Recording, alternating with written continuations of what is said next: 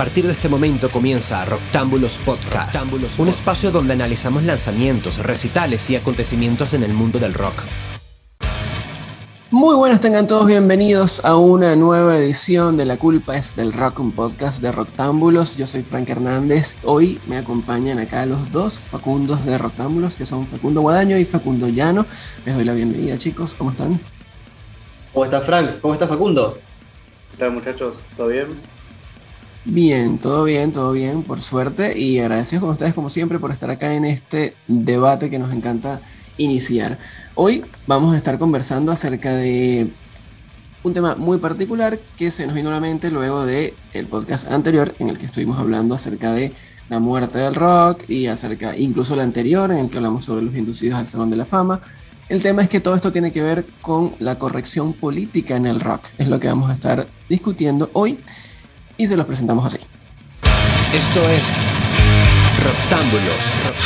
Hablemos de rock. Para comenzar, primero quisiera eh, preguntarles, por supuesto, a ustedes dos, Facu, eh, ¿qué, interpretan ustedes como, como, corrección política hoy en día? Eh, porque, por supuesto, a veces hay tantas definiciones y tantas maneras de ver las cosas que, bueno, que cada quien lo, lo ve desde su ángulo y es distinto. Entonces, evidentemente, antes de hablar acerca de si existe o no una corrección política en el rock de hoy, ¿qué piensan al respecto de esa definición? Este, creo que mm, corrección política claramente se, se, entiende por la relación que tiene con la diplomacia. Corrección política es ser diplomático, entonces es una diplomacia de status quo.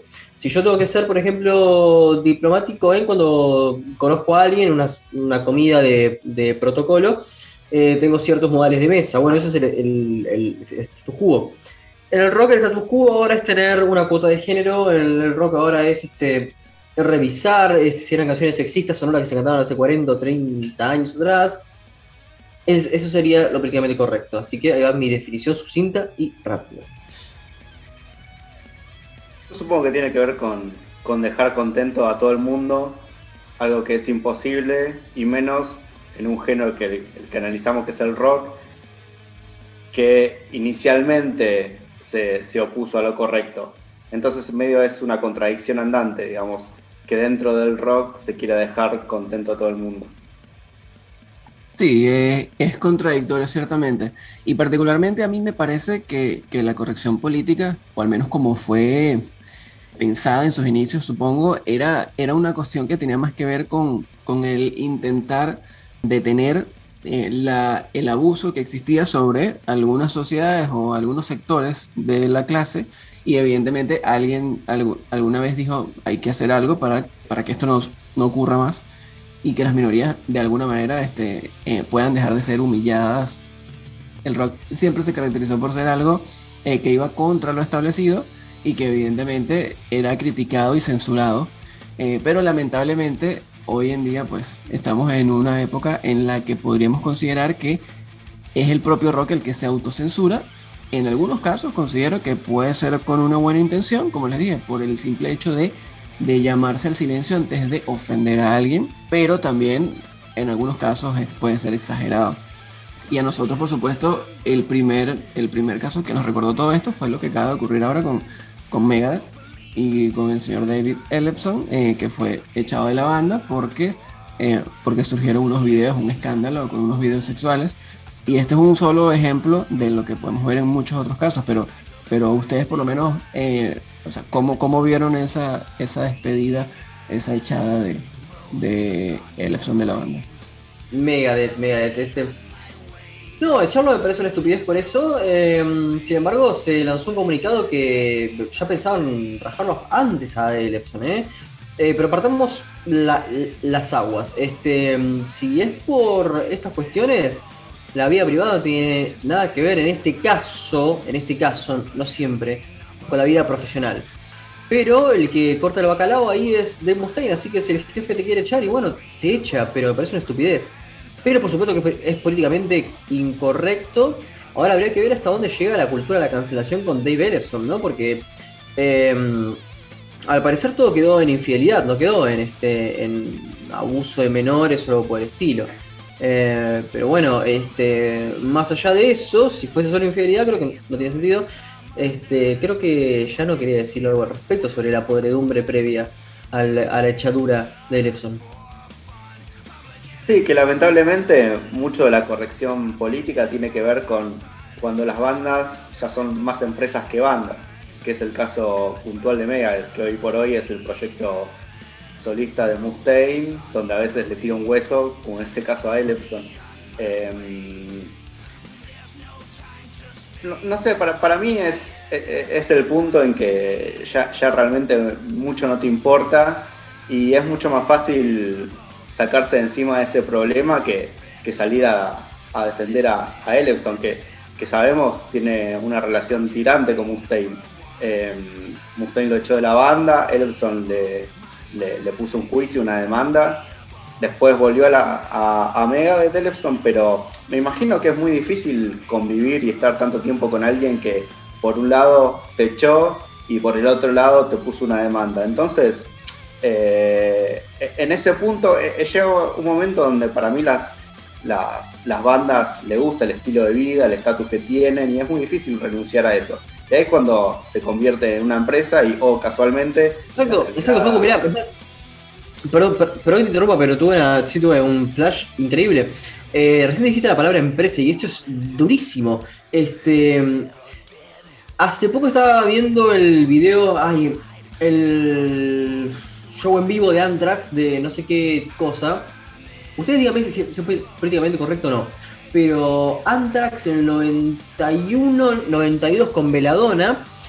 Eh, estaban haciendo un concierto de heavy metal, transpirados, haciendo headbang y toda esa cosa mm, de su madre. Y de repente aparece Veladona tomando sol en un hotel 5 estrellas. ¿Qué corrección política es esa? Eh, chabón, a ver, andar a, alojarte en un hotel de San Miguel. ¿Cómo es 5 estrellas? Entonces Megadeth es una banda, efectivamente, que, le tira un hueso a cuatro gatos locos, y en este caso cayó Delefson, pero por supuesto, si te demandaron, sos un cara rota para que después te pongan la guita para que te quieras quedar. Entonces, la hipocresía de Delefson está desde un comienzo. Pero ojo que la hipocresía del rock también está ahí también, ¿eh? Ojo, ¿eh? Si correcto es ir al Sheraton, para los que no saben, el Sheraton es en un hotel de Argentina de que es lo más de lo más. Pero en su nivel, Estados Unidos, em, ¿dónde está estos cubos? Que es que todos son unos muertos de hambre y ver a estas estrellas intocables. Es un poco raro esto. Para mí el, concepto de empresa, o sea, yo, la idea de que el rockero o el metalero no puede ir a hotel cinco estrellas, no puede tener cosas lindas, digamos, me parece ridículo. Para mí el concepto de empresa es cuando el negocio, el dinero, lo que quieras, la fama, las mujeres, empieza a ser más importante que la música y el arte. Eh, y, me parece que, en el caso del rock, eso se percibe. ¿En, qué lo digo? Cuando Mustaine viene acá y hace shows de una hora, cuando salió una operación, apenas se puede mover, con un sonido desastroso, con discos que no, no están a la altura de su catálogo, con sesionistas que no importan, entonces digo, bueno, ahí ya el arte, el interés por delante em, empezó a menguar. No me importa que Mustaine vaya o no al mejor hotel de Buenos Aires, me importa que haga discos que estén a la altura de lo que la banda representa. Claro, pero el tema es que ahí en ese sentido yo estoy diciendo que esté mal de que dos tipos estén en el Four Seasons o en el Sheraton. Lo que está mal es que te venden una imagen de reos eh, ex convictos y de, de, repente están en el Sheraton cuando sus discos son una porquería o cuando no están a la altura de, las circunstancias, como vos bien decís. Ahora, si realmente es un dinero bien habido, igual, por supuesto, es todo bastante subjetivo, ¿no? Pero la última vez que fui a ver a Megadeth, y fue en el 2011, yo escuché más a la gente que a Megadeth, o sea, fue un desastre. Eh, Megadeth es muy malo en vivo y toca en dos tonos abajo, creo, inclusive uno. Es Hangar 18 o 18. Es inescuchable. Entonces, ¿qué me estás vendiendo? Que sos un tipo antisistema o algo así, después estás en un 5 estrellas y de repente a duras penas puedes cantar, es ridículo. ¿Ese es status quo del rock? Eso es. Todo va a depender de lo que el fanático considere que es lo que es correcto y lo que no. Y obviamente, si el artista se está vendiendo con una imagen específica, es lógico que tenga un público específico. Eh, pero bueno, con bandas como Megadeth también eso trasciende mucho, por más, o como Anthrax. O sea, son bandas muy famosas que así como quizá pueden este, tener una imagen de herrero, en realidad eh, también van a tener público pudiente. Y entonces ahí ya no importa. O sea, está bien que tú tengas una imagen porque al final estás impactando a todo el mundo por igual. Es distinto si de repente tus letras o algo así mucho más específico eh, tuvieron un mensaje más dirigido solo a un sector de la población. Allí sí podríamos hablar sobre una, una doble moral en que tú tengas unas letras anti, anti lujos y luego te vean este, teniendo lujo, porque es medio como, bueno, a mí me parece interesante ahí lo que dijo Paco Guadaño de, por ejemplo, la, corrección política de nosotros como público, del hecho de que pagamos una entrada, una banda a la altura de Mega está dando una actuación paupérrima y nosotros vamos y celebramos el aguante Mega de cuando tocan Symphony Destruction. Entonces, ahí está nuestra corrección política como público de no poder decirle, che, estás haciendo las cosas mal. Claro, o sea, yo, a ver, levanto la voz a que el grupo de género es una estupidez total, pero también levanto la voz a boicotear al, artista y cancelarlo cuando es una mierda, cuando la verdad suena mal, no vayas a verlo, a menos que por supuesto tenemos en el simbolismo de que el artista representa para el fanático un montón de cosas y que tiene que ir porque está interrelacionado con un montón de cosas. Sí, perfecto, pero en términos objetivos, ¿eso es realmente un espectáculo? Lo que estás viendo es realmente un espectáculo en el sentido bochornoso. Entonces, seamos un poco coherentes con lo que, estamos viendo, porque la, parece que la corrección en el rock es darle todo al artista y no poder criticarle nada. Hace poco se cumplieron 25 años de Load. Bueno, si no te gustaba la banda metálica, no, la veas, boicotealo. Si tanta cultura de cancelación hay. Ahora Metallica, hoy Metallica es peor que antes con Load. Ahora es una recontra empresa. Ahora boicotealo si, no te gusta, hace 25 años. Pero bueno, esas son las hipocresías del rock también. No, también igual, en realidad eh, lo, quería enlazar con esto mismo que mencionaban antes de la cancelación, el tema de Lefson, esta cantidad de denuncias y de personas en redes sociales, que hoy en día con las redes sociales ha, permitido ese auge de que la gente pueda expresarse y ser escuchada, al menos en masa, eh, por sus ídolos. Entonces, por supuesto, ese montón de gente criticando y insultando, agrediendo o lo que sea, enjuiciando a un artista, a veces influye sobre la decisión de el que lo puede echar. Entonces, uno a veces piensa, bueno, ¿habrá influido esta cantidad de acusaciones que ha tenido en las redes sociales o en realidad por la gente que dice que qué horror, qué horror, qué horror, eh, en la decisión que toma, que toma Mustaine?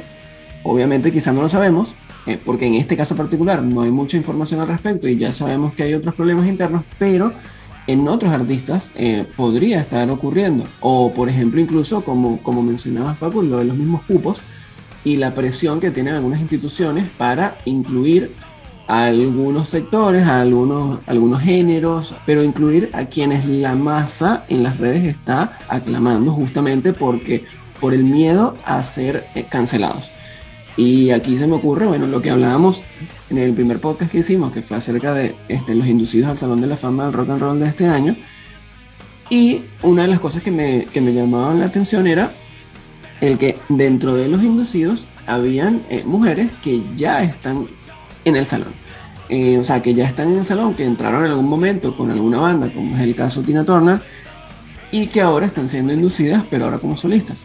Obviamente, eh, este, nadie discute el talento y la leyenda que es Tina Turner, pero el tema está en que si ella ya está en el salón, es como que, o sea, ¿qué necesidad hay de estás incluyendo gente simplemente por cumplir la cuota y no por talento. O sea, porque ahí es en donde la, esta corrección política que a mí me parece que, es necesaria en muchos casos, pero que se tergiversa y se convierte más bien en algo negativo, porque empiezas a, dejar por fuera a otros que obviamente merecían estar, como es el caso de Iron Maiden, para meter a una persona que ya estaba, simplemente por, por decir, porque además esto, utilizan eso como bandera y te lo muestran porque el discurso es, este ha sido el año con más mujeres incluidas. Sí, o sea, que entonces lo estás haciendo precisamente para poder hacerte publicidad con eso. Y ahí es donde uno dice, bueno, ¿hasta qué punto esto es realmente porque las quieres incluir o simplemente por cumplir con una cuota? Eh, no sé cómo, cómo ven ustedes ese fenómeno de, de inclusiones medio, medio forzadas. Ridículo, total, aparte ah, ojo al piojo acá, a ver, ojo, Tina Turner no es metal, es rock. El rock tiene otras reglas. Eh, en el metal eh, puede haber cierta misoginia, no obstante hay bandas de heavy metal. Yo creo que en algunos casos, por ejemplo, la corrección política sirve para revisitar cosas que estuvieron mal en el pasado. Para mí, según mi criterio, para mí Tina Turner tiene precio como artista, eh, peso como artista sola. De hecho, es mucho más exitosa como solista que con su carrera con Ike Turner. Entonces, me parece que eh, que esté incluida en el Salón de la Fama junto con Ike Turner y no por su carrera solista, me parece que ahí falta algo. Es como, eh, como si Clapton estuviera incluido solo por los Yardbirds y te falta algo, porque tuvo su carrera en McCartney. Meterlo solo por los Beatles teniendo una carrera solista tan, tan importante y es como que te falta algo. Entonces por ejemplo, lo de Tina Turner me, parece correcto, me parece correcto las Gogos que meten ahora, 40 años tarde, después de 40 años de, existencia, que es una de las primeras bandas eh, exclusivamente femeninas, más exitosas de todos los tiempos, que no hayan estado en el, salón a este punto es, irrisorio, lo mismo que Carol King. Eh, entonces, esa corrección política por ahí sirve para revisitar esas cosas que para mí estaban en falta. Ahora, realmente las bandas de mujeres eh, tienen la calidad que las bandas de hombres. No sé, a ver, este, juzgan ustedes. Este, hay que ser honestos sobre eso. Este, no se busquen papers de, de, psicología y si a las mujeres les interesa metal o no. La verdad, este, no encuentro este, bandas que estén a la altura eh, de Symphony of Destruction, por ejemplo. Estamos hablando de, de Megadeth, así que lo, lamento. Hay bandas de rock buenas, por ejemplo como eh, ah, el de John Jett, pero este John Jett o Janis Joplin em, son muy reconocidas. No puede decirse que eso no esté, no esté reconocido, o sea, es totalmente una falacia y todo, todo lo demás responde al status quo. Pero recordemos, y vos, a estar tan tartamudear, la gente va a pensar después que me estoy dudando, Frank, por favor. Este, mm, el metal puede ser misógino, pero el rock, ay, yo estuve nombrando casi, o sea, este, no creo que es así, ojo. No, igual, igual. Hay un tema estadístico eh, que es muy obvio en el que siempre hay muchos más hombres que mujeres en el mundo del rock, por lo menos entre los reconocidos. Yo particularmente considero que esta corrección política es que busca, como te decía en un principio, que busca evitar excluir a las minorías o en este caso busca reivindicar a las minorías, como lo quieras ver desde cualquiera de los dos lados, pero eh, para mí es necesaria desde el punto de vista de que algunas mujeres hayan sido excluidas en su momento, que tenían mucho talento, pero, pero que nadie les dio bola simplemente porque no tenían o sea, no cumplían con esa, con esa norma que, que, la sociedad requería, que era que tenías que ser blanco, heterosexual, bla, bla, bla. Para mí, dentro, no diría heavy metal, pero dentro de lo que es la música pesada, la reinterpretación de la música pesada, para mí hace rato que las mujeres vienen haciendo la música más interesante. Eh, dentro, del, dentro del mainstream, todo lo que es el pop y todo eso, eh, hace rato que, que, las mujeres vienen dominando. Eh, económicamente o, como quieras llamarlo. Artísticamente también me parece que, lo que es la, música pesada eh, está lleno y, lo más interesante es que no tienen como una mochila o un peso eh, y, empiezan a mezclar los estilos de forma mucho más interesante eh, sin tenerle tanto respeto. Entonces te puedo hablar desde, desde PJ Harvin en, en los 90 hasta ahora gente que me encanta como Chelsea Wolf, como Emma Randall, como Marisa Nadler. Eh, eh, gente que hace música muy heavy, pero en sentido heavy emocionalmente y en lo que transmite. Hay algo curioso acá con respecto a lo que comentaba Facu Esmadaño, eh, con respecto a que, a que no veías a una banda de mujeres hoy en día haciendo un Symphony of Destruction. Pero eh, en el episodio anterior dijiste que tampoco veías a ninguna banda, ni de hombres, ni de ninguna. O sea, convengamos que tú consideras que no hay, no hay relevo y eso no tiene nada que ver con género. Es evidente que hoy en día no tengamos bandas que, eh, que podamos comparar con estos monstruos de la historia, pero en el pasado probablemente sí las hubo y, y yo coincido ahí con Llano en que hoy en día hay, hay muchas mujeres haciendo eh, cosas incluso mejores que las que están haciendo los hombres hoy en día.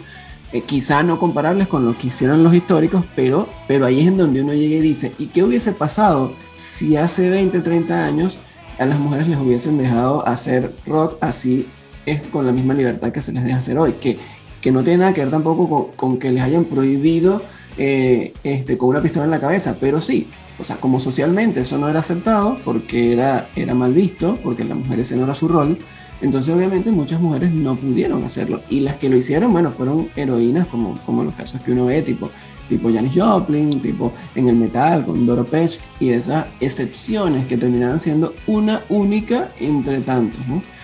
O sea, pienso yo que en ese aspecto está bueno que se reivindique hoy en día, pero el miedo que me da es que se exagere por simplemente cumplir con una cuota. Te puedo decir que lo hubiese, salido Ark Enemy, Nightwish, eh, Runaways, La Cuna Coil. Y em, no hay una esencia que, diga que las mujeres no pueden hacer un Symphony of Destruction, simplemente no pasó. O el Seven of Hole. Este... No, sí lo hay, sí lo hay, porque yo no sé si alguna vez has escuchado hombres diciendo que eh, una mujer como Angela Gozo o estas mujeres que cantan gutural no son, eh, o sea, para ellos, por más de que les gusten las canciones, no son mujeres vistas como ejemplares porque está cantando como un hombre, porque se piensa que así solo deberían cantar los hombres. Entonces, a veces lo que digo es que es una cosa inconsciente, que tiene mucho que ver con, con cómo fuimos criados. Entonces, evidentemente, el que hoy en día la generación moderna ya no tenga ese chip y ya no, ya no considere cómo debería cantar una mujer, entonces, bueno, eh, quizá le pueda dar más libertad a que, ah, mira, canta y si la tipa canta este, eh, como el demonio, no importa. O sea, no es lo que considero yo que es la diferencia con hoy en día. También hay que entender el, que, en el público las cosas tardan en, macerar y entenderlas. O sea, si nos remitimos a los 90, las voces podridas eran algo realmente nuevo. Y que una mujer hiciera voces podridas ya sería algo demasiado para, para, un, para un público. Fíjate cómo ahora muchas de las bandas más exitosas de metal eh, son mujeres eh, cantando podrido, sea Arch Enemy, sea Ginger.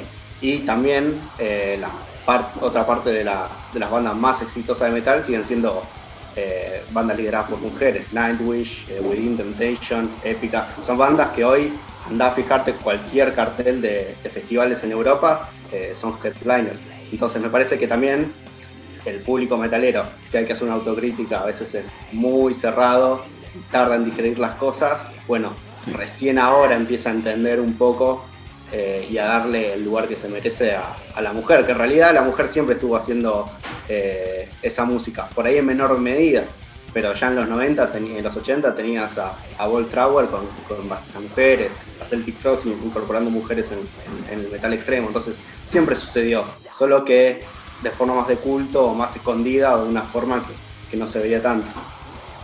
Sí, sí, igual, de hecho me da, me da idea para que hagamos un podcast solo sobre las mujeres en el rock y en el metal, porque la verdad que es un tema muy interesante. Y yo sé que ahí este, ustedes dos este, tienen mucho para decir. Eh, pero claro, eh, retomando el tema de, lo que es políticamente correcto o no, o sea, yo mencionaba esto por, por esta particularidad, ¿no? Con lo de la inducción de algunas mujeres que ya estaban y porque además en su discurso el salón habla de eso, de que por primera vez el 50% de las mujeres, no, de los nominados, perdón, porque eh, habían nominado 14, entonces de todos los nominados el 50% eran mujeres. Entonces claro, ellos te lo vendían como miren qué inclusivos somos. Ahí te entra la sospecha, hasta qué punto lo estás haciendo solo para mostrarte así o hasta qué punto en verdad lo valoras. Eh, yo también aplaudo que, que estén, por ejemplo, con los Gogos, está, está muy bien. Y con los Grammy pasa lo mismo, porque los Grammy es la misma historia. Este último año, en 2021, hubo incluso una categoría, la categoría de, de es mejor interpretación de rock, o sea, Best Rock Performance, en la cual todas eran mujeres. Pero Eso es totalmente injusto, Franco. O sea, estás, estás, estás eh, no vos, sino esas, esas, instituciones, o sea, están poniendo la balanza en un sexismo eh, inverso. O sea, están diciendo mujeres sobre varones. Cuando lo que estamos haciendo es algo igualitario. ¿Cuál es el punto de eso? Una cosa es que estemos incluyendo, porque eso es lo que debe pasar, pero entonces uno se pregunta, ¿de verdad no hubo ningún hombre que hiciera nada bueno en el rock eh, como para estar en esa categoría? O simplemente, bueno, casualidad. O sea, a veces uno dice, bueno, ¿hasta qué punto estamos yéndonos a los extremos? Y para mí, incluso que me considero un defensor de estas cosas este, que tratan de reivindicar a las minorías, estas cosas a veces, hacerlas mal, es contraproducente porque terminas dándole la razón a los que son anticorrección política o anti todo, porque entonces llegan y te dicen, a ver, ahora es una dictadura, ahora ya no van a haber más hombres, ahora ya no van a haber más blancos, ahora ya no... ¿Cómo le dices tú a alguien que es anti que eso no es cierto cuando la realidad es que todos los nominados son mujeres? Entonces dice, bueno, algo que, o sea, tampoco, tampoco, tampoco, vámonos a un intermedio y vamos a tratar de revisar a ver cómo se están haciendo las cosas, porque, insisto, dentro de esas mujeres este, no está ninguna de las que quizás mencionó ya no hace rato. Entonces Empíricamente puede comprobarse como una invisibilización de las mujeres en el, rock o en el heavy metal durante toda durante la existencia del Rock and Roll eh, Hall of Fame. Empíricamente eso es demostrable. Que, hubo más hombres que mujeres, ¿te refieres? No, una invisibilización. No, no, no, no. Invisibilización, porque si ponen solamente a mujeres contra hombres, quiere decir que es una reacción a que nunca hubo representación de mujeres. Eh, que, hubo Entonces, si, la, si se reivindica de esa manera, es porque no existió. Es como si, es como si negros o judíos eligieran hacer categorías efectivamente de negros o judíos porque nunca jamás en la historia fuimos representados. Si nunca fuimos representados, entonces ahí sí yo te puedo entender, ok, bueno, sí, hacerlo porque efectivamente hubo una opresión. De no ser así, hubo una competencia limitada, por supuesto, como toda misoginia que hay en el Rock and Roll Fame, pero si hacerlo inversamente, solo mujeres contra hombres, creo que es un poco mucho. No, creo que siempre fueron representadas porque también las mujeres en la historia del rock se destacaron mucho, como decir Janis Joplin, eh, Patti Smith, es, muy difícil de ignorarlas, digamos, es como que son una fuerza muy grande para, para, que no estén. Pero por ejemplo, hablando de la corrección política en el Salón de la Fama, eh, una que me pareció muy obvia es la inclusión de Whitney Houston, que puede gustar o no, el talento es innegable, pero es una mujer que no tiene relevancia en el mundo del rock and roll, estrictamente hablando del rock and roll. Por ejemplo, podemos decir que no nos gusta cuando, nos, cuando meten artistas de hip hop. Pero podemos discutir sí o no, por ejemplo, que Public Enemy o Ram DNC tienen una influencia en el mundo del rock and roll. Mike Delvis tiene una influencia en el mundo del rock and roll. La verdad que Whitney Houston no, y justo la metieron cuando muere. Entonces ahí sí te das como, como una idea de la corrección política, encima justo en el, en el momento de su muerte, bajo las condiciones de su muerte, entonces te das cuenta, bueno, al final en, qué quedamos. Sí, no, y es injusto porque entonces tampoco, o sea, yo estoy seguro que a los afectados que ahora se les está reivindicando, eh, o sea, y lo digo así porque, claro, yo soy blanco, entonces digamos que yo eh, estoy en el lado de, los que siempre se vieron representados, pero los que no, entonces tampoco estoy seguro, y, o sea, yo tampoco querría que me, que me reivindiquen, pero así, tipo, como por cumplir. No, no, o sea, yo lo que quiero es que se acepte que, o sea, que también hacemos las cosas bien. Y en el caso, o sea, para hablar también de otros, otras correcciones, como es el caso de la raza negra, en este aspecto también lo hemos visto y, y a veces pasa que es como siempre en, eso, en esos momentos muy puntuales en los que parece como hasta, hasta que lo hacen por moda.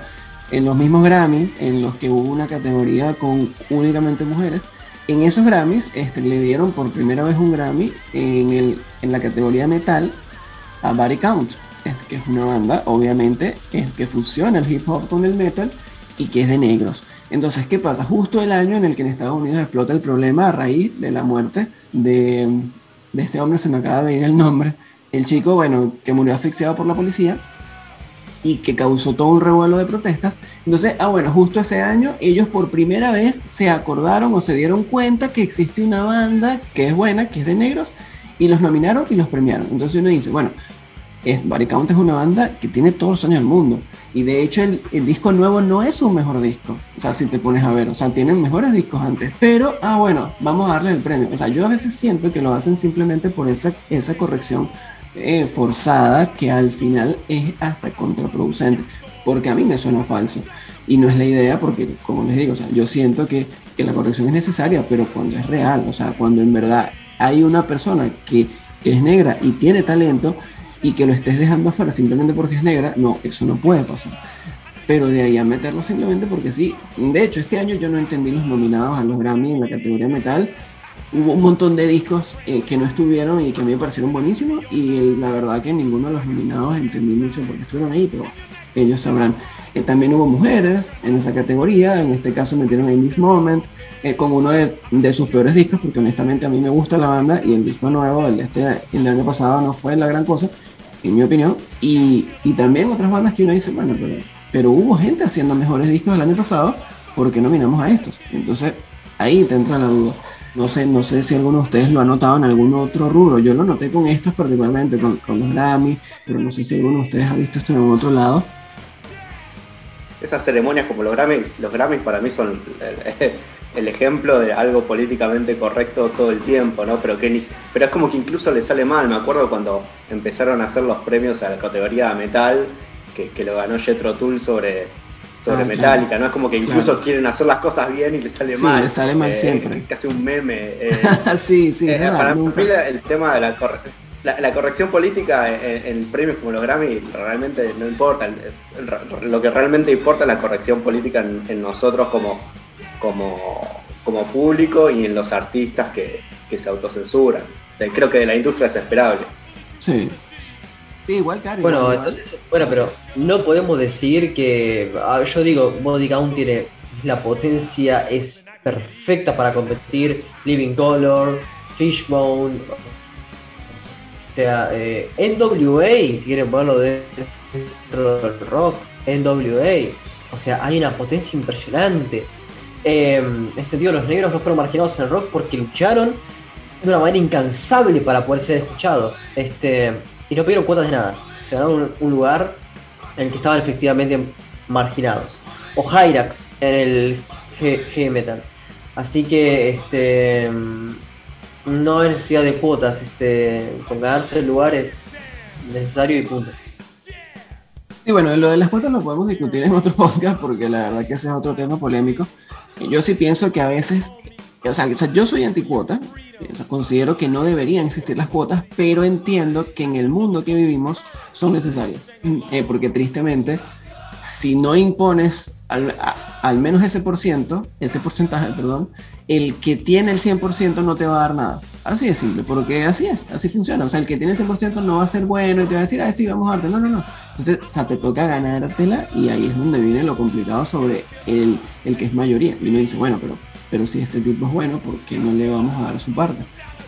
Igual es un tema, un tema complicado que quizá incluso traspasa lo de la corrección política, porque ya eso es más político directamente, ni siquiera es corrección.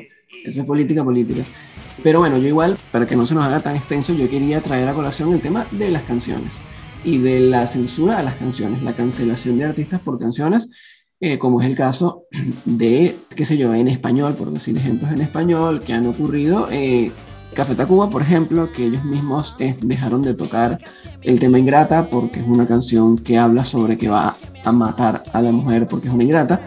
Eh, asimismo también han habido otras bandas, Molotov, aunque nunca lo han admitido, yo, tengo la impresión de que ellos eh, dejaron de tocar un tema que se llama ¿Por qué no te haces para allá, al más allá?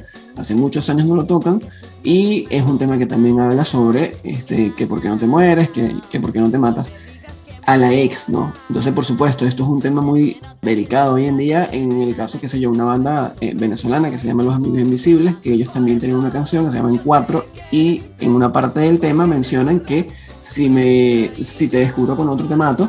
Entonces, estas cosas, todos estos artistas han ido cambiando, ¿no?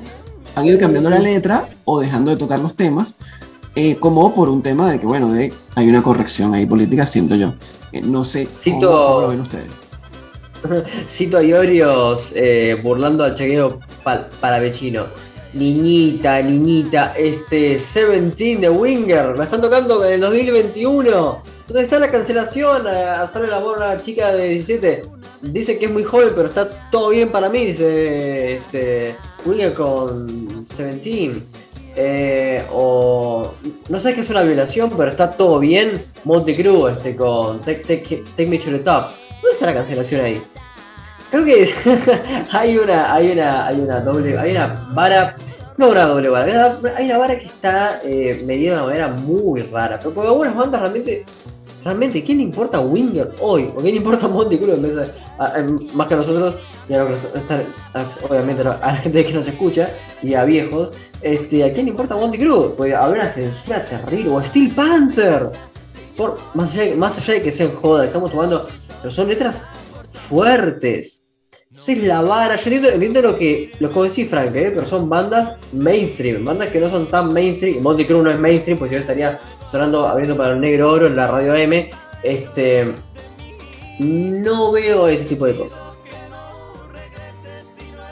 No sé que para mí eh, no, no se le puede decir cultura de cancelación porque en esa época no existía, pero por ejemplo cuando pasó el recambio del hair metal al grunge, es como que hubo una autocancelación donde las bandas grunge trajeron un discurso mucho más progresista, donde inmediatamente el hair metal y su discurso parecía atrasado 50 años. Entonces es como que se canceló automáticamente, digamos. Siempre dice, siempre las bandas de hair metal le echan la culpa al grunge por, por haber muerto y me parece que pasó un poco eso, digamos.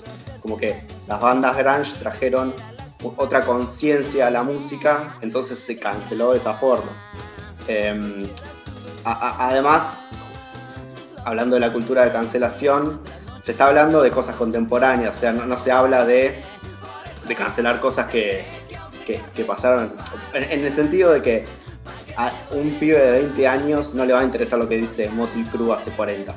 Eh, por eso en ese sentido me, parece que es importante no juzgar con ojos del 2021 a cosas que pasaron en el 1980 porque en 1980 era, eso era normal y la mayoría de nuestros mayores ídolos, sea Ozzy, sea Lemmy, tenían sexo con menores de edad. Pero eso era normal, como lo era normal en la época de nuestros abuelos, y de ahí venimos. Entonces, si no, no juzgamos a nuestras familias con nuestros propios ojos, no podemos jugar a, juzgar a alguien ajeno de esa época con los ojos del 2021. Pero sí, es, para mí es importante Por eso dije, Facu, que están tocando Seventeen ahora, no hace 40 años. Winger está haciendo, está haciendo Seventeen ahora, por eso. Sí, sí, sí, y Motley Crue va a salir una, a hacer una gira de estadios ahora. Digamos, a- hay gente que todavía ese discurso lo, lo representa y, y está bien, o sea, no- hay, hay gente que no, no hace ese, esa autocrítica o ese viaje, eh, ese viaje interno, o si lo hizo, no lo representa, porque no cree que esté mal. Entonces, por eso Crue puede también eh, seguir haciendo estadios, porque hay un- una demanda por eso, porque un montón de gente... Es ese, ¿Viste ese concepto de que tiene muy el americano arraigado de, del rock como espectáculo? Que bueno, es para otro capítulo, de, de que no, le, no vengas a hablarle de política o de cosas sociales, pero eh, eh, quiere ver un espectáculo de show y que sea joda y que las letras hablen de culos y de autos y de cerveza y, y realmente eso es lo que va a buscar. Entonces es muy difícil que ese público también haga una autocrítica, porque creo que nunca la va a hacer. Pero me parece importante que, que, que bandas como decir Café Tacuba, Molotov, hagan esa autocrítica. Esté bien You are mal. fake news, ya no, you are fake news, fake news. No, no, y además porque el tema con Café Tacuba o Molotov, esos dos casos particulares, son porque ellos como artistas y como, como, como personas, ellos siempre se han mostrado muy, muy progresistas, muy defensores de minorías. Entonces, por supuesto, es contradictorio que tengas una letra así. Eran otros tiempos, ahí coincido 100% en que estábamos en otra época. Es más, esa es la mejor demostración de que antes las cosas eran normales así porque hasta los que hoy en día son artistas eh, bandera de los movimientos, antes cantaban cosas este, horribles que ellos mismos dicen, no, eso yo no sé, yo era muy inmaduro, no sabía lo que cantaba. Pero, pero bueno, pero es válido que digan un día, no, pero sabes que no lo quiero cantar más. Y ahí es en donde también está ese límite, esa delgada línea entre la corrupción política y la censura, o la autocensura, que, que es algo que, que particularmente yo y como periodista estoy en contra. O sea, no estoy de acuerdo con que censuremos o cancelemos y digamos, porque, porque una cosa es cancelarte y decir, eh, ya no te escucho más. Ok, perfecto. Si a mí como, como persona, como público, este artista me ofende, me, oh, perfecto, no lo escucho más. Pero si exigir que lo eliminen y que borren sus canciones y que hagan como que no existió, es, es un acto de censura que además va en contra del derecho de quienes sí lo quieren escuchar. Y ahí es donde uno no puede, uno sí tiene que tener un límite y decir, no, bueno, un momento tampoco es para tanto.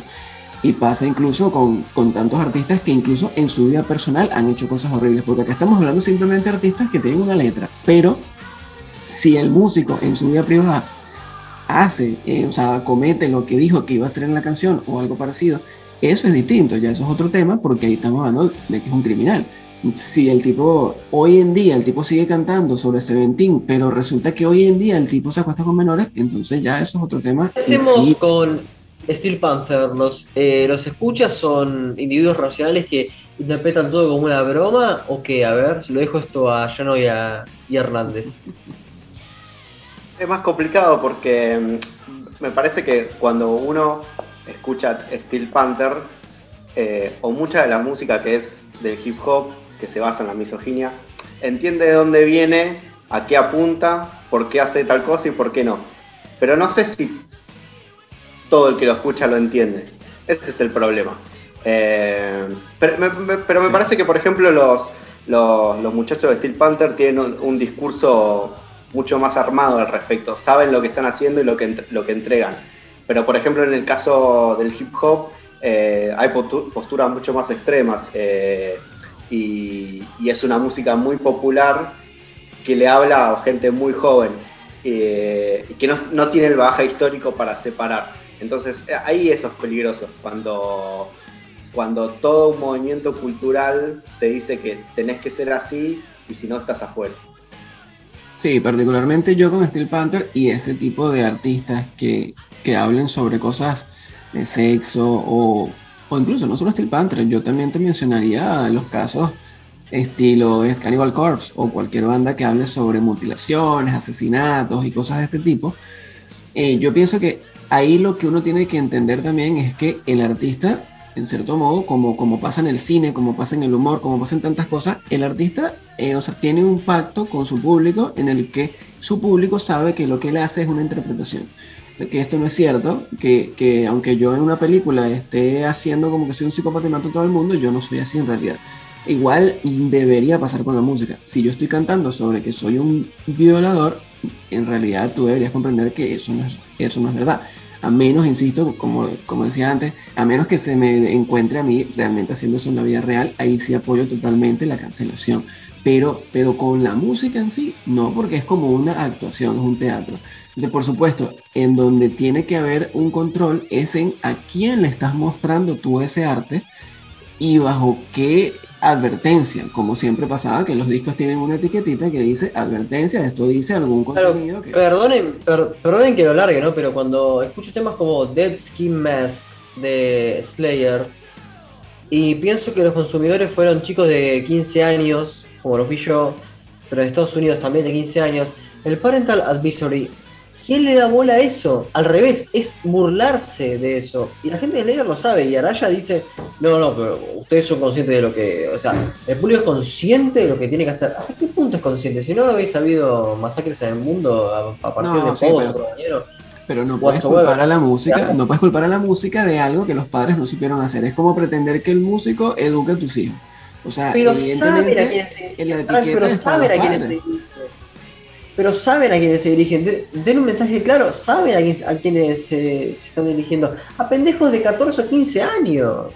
¿Saben eh, no, pero, pero un artista se dirige a todo el mundo. O sea, probablemente siempre por el simple hecho de que sea prohibido también va a generar interés y curiosidad. Y el adolescente cuando le prohíbes algo más lo quiere. Entonces, por supuesto que era lógico que algunos chicos escucharan cosas igual que muchos niños ven películas porno antes de la edad que deberían poderlo ver, pero esas son cosas que pasan por justamente porque todos queremos ver lo prohibido. Pero de ahí a que tú interpretes, o sea, porque para mí no es ni siquiera que lo puedas ver. Yo también escuché canciones a edades que no debía haberlas escuchado, pero tuve la suerte, y estoy seguro que, que todos los que estamos aquí tuvimos esa suerte, de haber tenido padres que nos educaron de una manera eh, correcta y sensata en la que te dijeron, hijo, esto es verdad, esto es mentira, no estés creyendo todo lo que ves por ahí.